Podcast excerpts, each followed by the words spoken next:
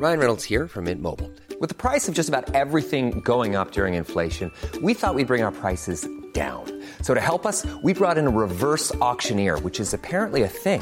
Mint Mobile unlimited premium wireless. Ready to get 30, 30, bit to get 30, bit to get 20, 20, 20, bit to get 20, 20, bit to get 15, 15, 15, 15 just 15 bucks a month. So, Give it a try at mintmobile.com slash switch.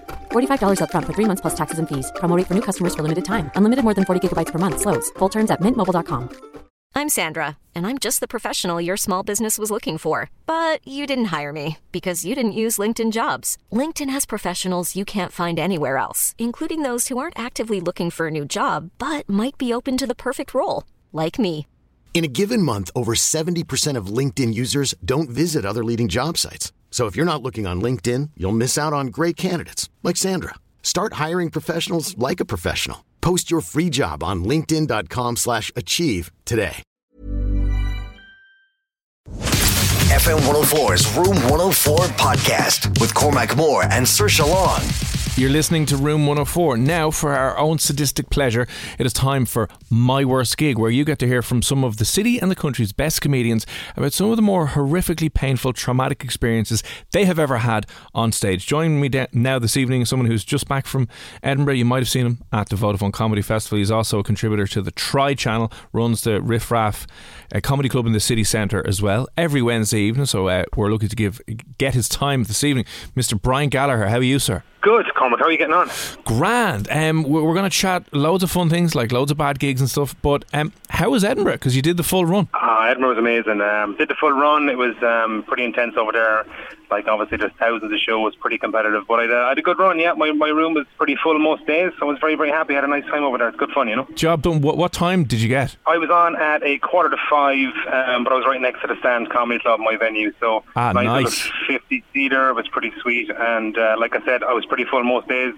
Um, had lots of nice audience audiences in. People were fun and up for up for the cracks. so it was great, you know. Oh, lovely, lovely. Um, come here. How long are you doing stand up? Jeez, about three years maybe, just shy. Just not Just long, years. not long at all now, huh? Not too long. No, I'm, I'm, I'm a babe in the woods. And, Babe in the woods of comedy. Come here. Where was your first gig? My first gig, Halfpenny Bridge Inn. Ah, and Halfpenny Bridge Inn, a rite of passage. Rite of passage. Oh. Did the, the whole Battle of the Axe thing for the duck. oh, You win the rubber duck if you uh, if you're the best act of the night, kind of thing. So that that was my first gig. yeah. If you've never been down on a Tuesday, they definitely do it on Tuesday and Thursday in the Halfpenny Bridge Yeah. Inn upstairs, the Battle of the Axe. Um, it's obviously the best act on the evening gets the Halfpenny or gets the, the, the duck, the yellow duck. But it, it can also be if you just bring in the most amount of mates on the night, and uh, you can get the biggest round of applause, and it's like job done. That's right. I was never like that though. I didn't have enough mates to bring in in the first place, and it was I was like, "Hey Tom, do you want to come with me?" Like that's the one guy isn't going to help. You know what I mean? So uh, yeah, yeah, always fun. Like always fun night down there. In fairness. Oh god! Well, I mean, you've done a lot of um, huge gigs and huge festivals and stuff, and uh, you know, Edinburgh's obviously a big deal, and it's a, a amazing thing to be a part of. But you know, along the way, there are of course some um, more difficult, challenging gigs. I'm sure you've had uh, one or two, but would you be willing to, you know, share this evening some of the worst gigs you've ever had to do? Oh, is that what this is about? I've never had a bad gig. Oh, I've just ruined the. I've just, I've just ruined the whole thing, haven't I? I've- oh well. I'm after getting a comedian on with a hundred percent success record. I'm like, God damn it! I didn't think this was possible, Brian. My God. It's, it's absolutely not possible. I can guarantee you that much. I had, um, I've had some crackers. Yeah, not not not too long. I did one gig in. Um, I won't name the town, right? Because it's Ireland. It's small, but I was doing a gig in in, uh, in the countryside when I started out. I was doing a lot of gigs outside of Dublin, Yeah. in like the middle of nowhere, to try and get stage time and that kind of thing. Yeah. And I did a gig in this place, and I was doing a nice full room. Everybody seemed fine. First act went on, um, and they were like, you know, fairly, I suppose, kind of street jokey. And that went fine. Everybody was having a good time. And then I came up, and I was kind of, I had a few jokes at the time, which were about racism, right? So about like how racism is bad.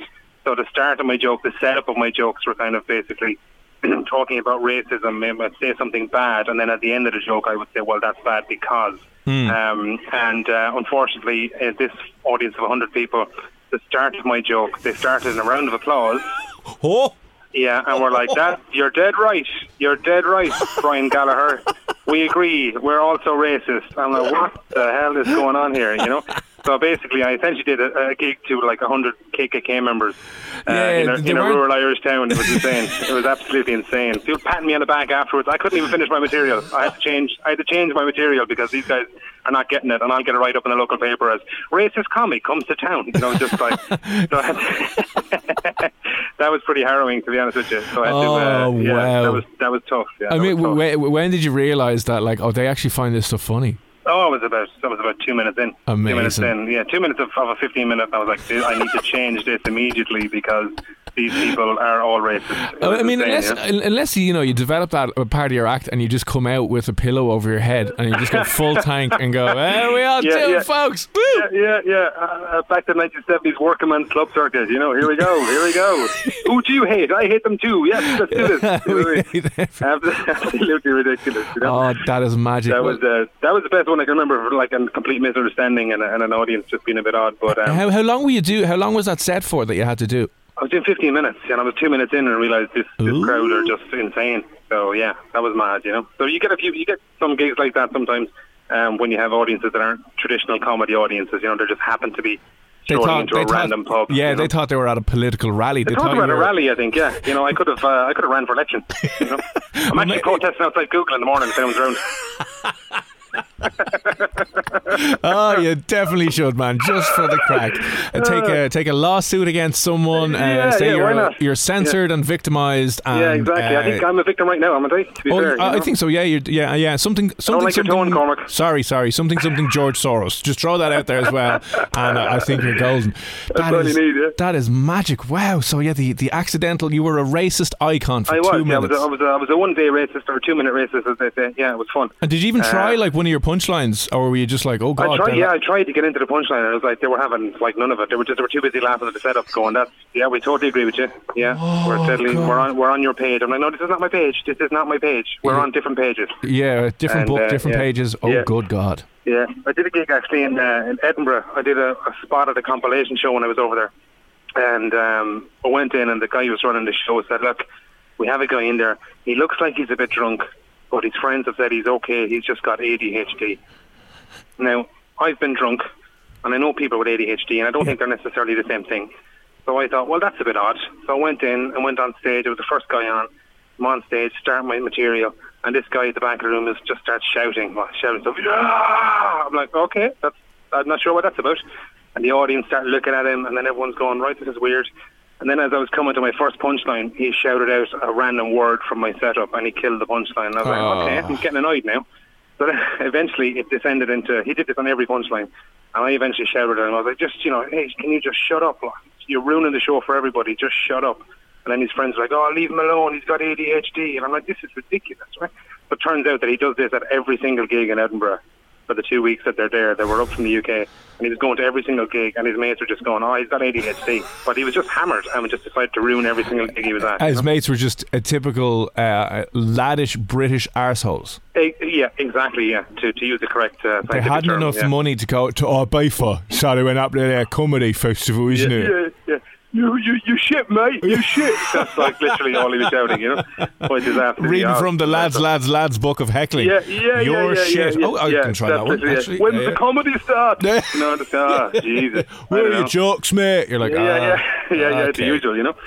So that was that was tough. Like, and I actually kind of lost my temper at that one, and I wouldn't usually lose my temper, but I, I lost Oh, my temper. Oh, nice, Brian. Because we only had eight minutes, like you know what I mean, and this compilation show to plug my main show in Edinburgh. So I was like, "You're a dickhead, and you're ruining everything for everybody," you know. I mean, I mean, did, like, did you get extra angry? Did you fight him? Was there? I brawl? didn't. I didn't punch him in the head because he had ADHD, um, and you can't punch people with ADHD. Well, again, you only knew he was lying about this, so maybe afterwards you could have, you know, had an yeah, altercation you with could him. tackle him to the ground, punching him wildly, shouting, "You don't have ADHD, but you might after this."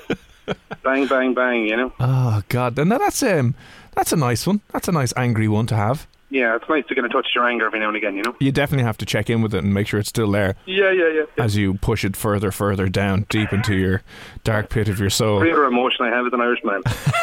yeah, that's what you do. It. It's like a trash compactor for emotions. like squeeze it all down. Uh, I mean, that's a, yeah, that's a good one. So you've had a nice racist audience down the country. I don't Mm-hmm. I even did. want to guess. Like, was it somewhere like? Oh, we won't even. We won't even. Uh, let's let's let's not let's Yeah. not tar an entire parts of the country, but yeah, it was. Uh, yeah, It was loud. all of the cultures. They were all. oh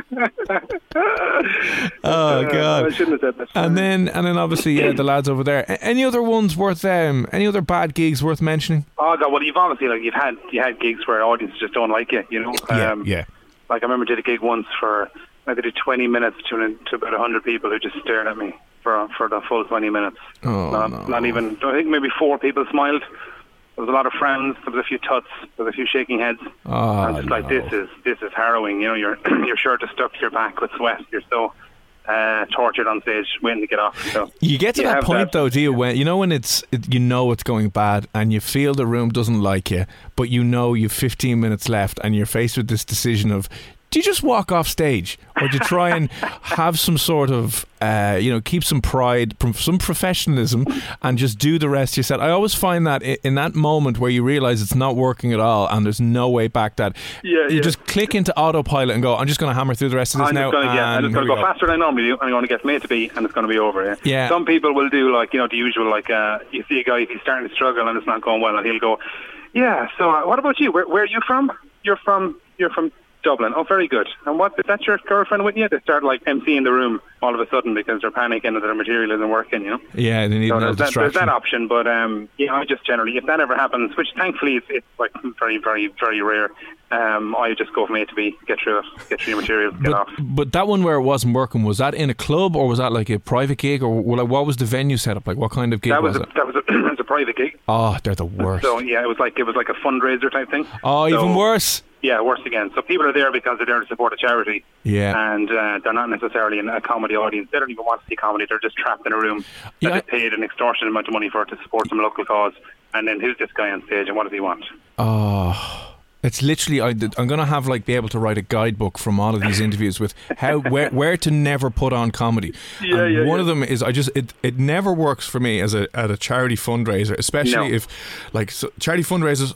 Obviously, hugely, hugely important, but Yeah. you don't want to laugh. They- They're not No. funny. You know what I mean? It's the for You'll little an- Tim who needs an operation. You're like, ha ha ha. ha. yeah, or you have a local compare saying something like, "Right, and sure, that's again how everybody died." And welcome to the stage.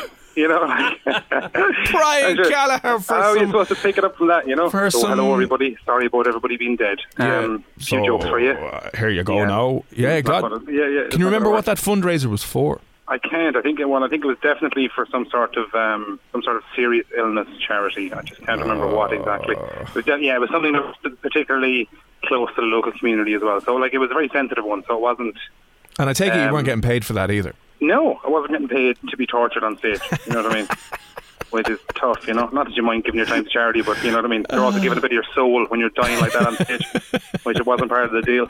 Yeah, no, it, the charity events never just never worked because of that factor because it's it, it's just the wrong team and it's the wrong vibe and it Yeah. just doesn't work. Music and stuff like that, lovely, but as you said, it'll always be a point where someone from the charity has to come up and obviously Yeah. give the plug, give the pitch, remind people exactly why they're there, Yeah, and yeah, get yeah, them yeah. to dig into their pockets and support a really really good Yeah. charity, and then it's like now comedy. Yeah. Thanks for all your money. Sorry about the sadness and depression. But Here's a comedian. here's a comedian to make it Yeah, all worse. All worse. My Yeah, yeah, yeah. You God. thought things were bad before now. Unless they're using it for some sort of therapeutic comparative where they're kind of like, listen, our, our lives are all bad, but look how bad this comedian's going to do now in the next chump. five minutes. He's not even getting paid.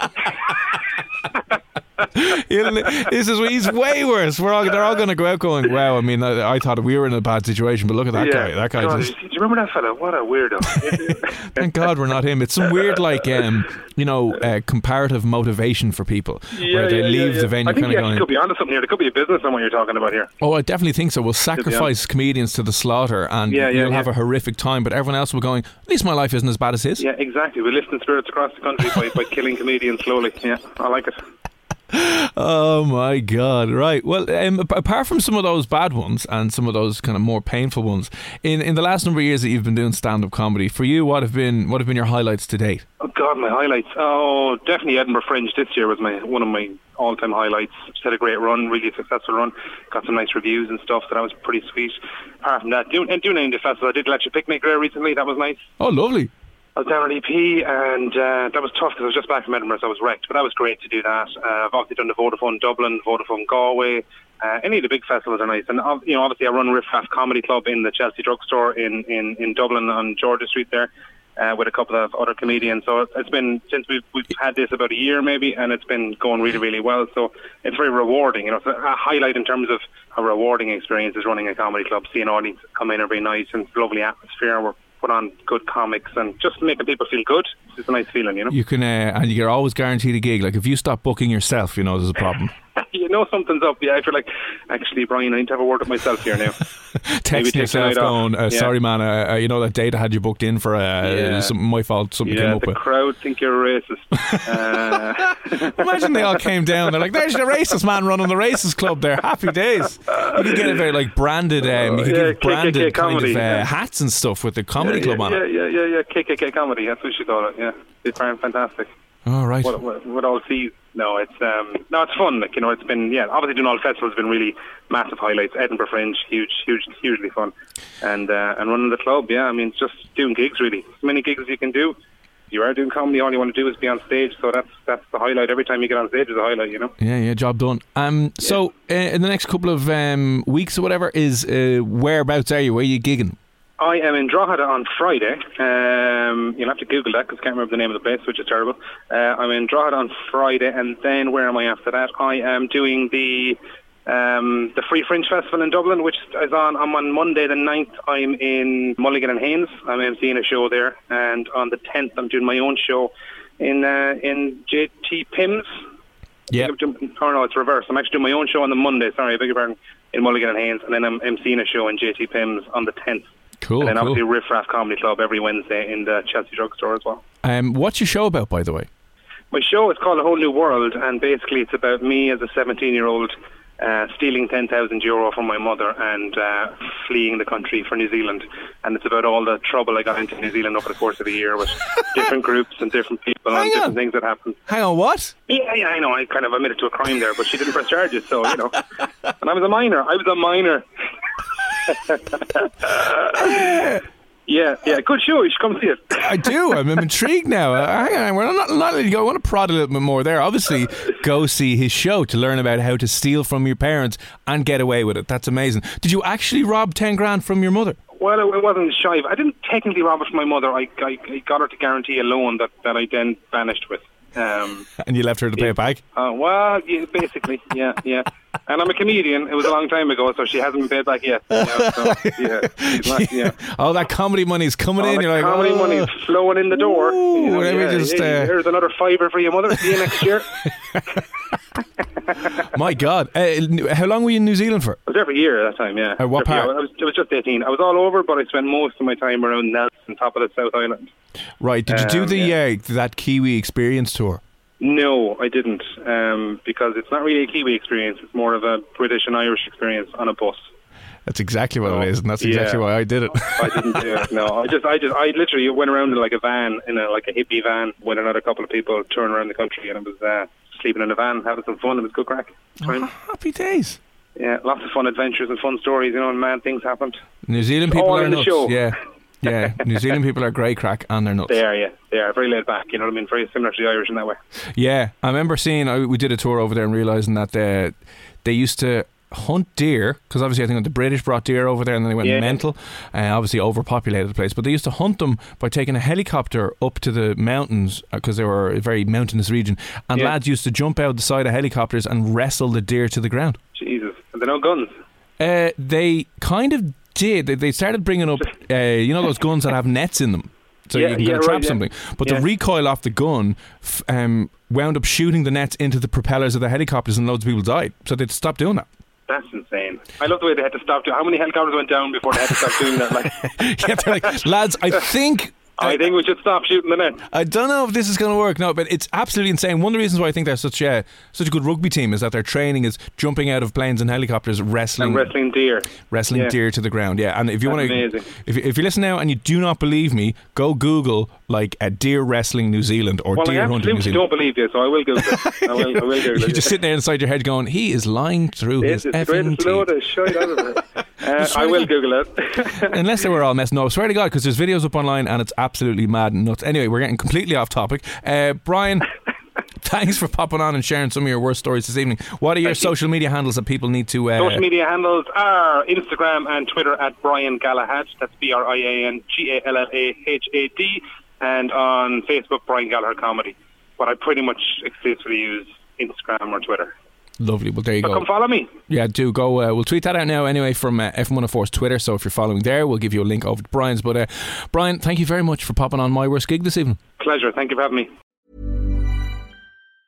Hi, I'm Daniel, founder of Pretty Litter. Did you know cats tend to hide symptoms of sickness and pain? I learned this the hard way after losing my cat, Gingy. So I created Pretty Litter, a health monitoring litter that helps detect early signs of illness by changing colors, saving you money and potentially your cat's life. Pretty Litter is veterinarian developed, and it's the easiest way to keep tabs on your fur baby's health right at home. Go to prettylitter.com and use code ACAST for 20% off your first order and a free cat toy. Terms and conditions apply. See site for details. When you drive a vehicle so reliable it's backed by a 10 year, 100,000 mile limited warranty, you stop thinking about what you can't do and start doing what you never thought possible. Visit your local Kia dealer today to see what you're capable of in a vehicle that inspires confidence around every corner. Kia, movement that inspires. Call 800 333 4KIA for details. Always drive safely. Limited inventory available. Warranties include 10 year 100,000 mile powertrain and 5 year 60,000 mile basic. Warranties are limited. See retailer for details.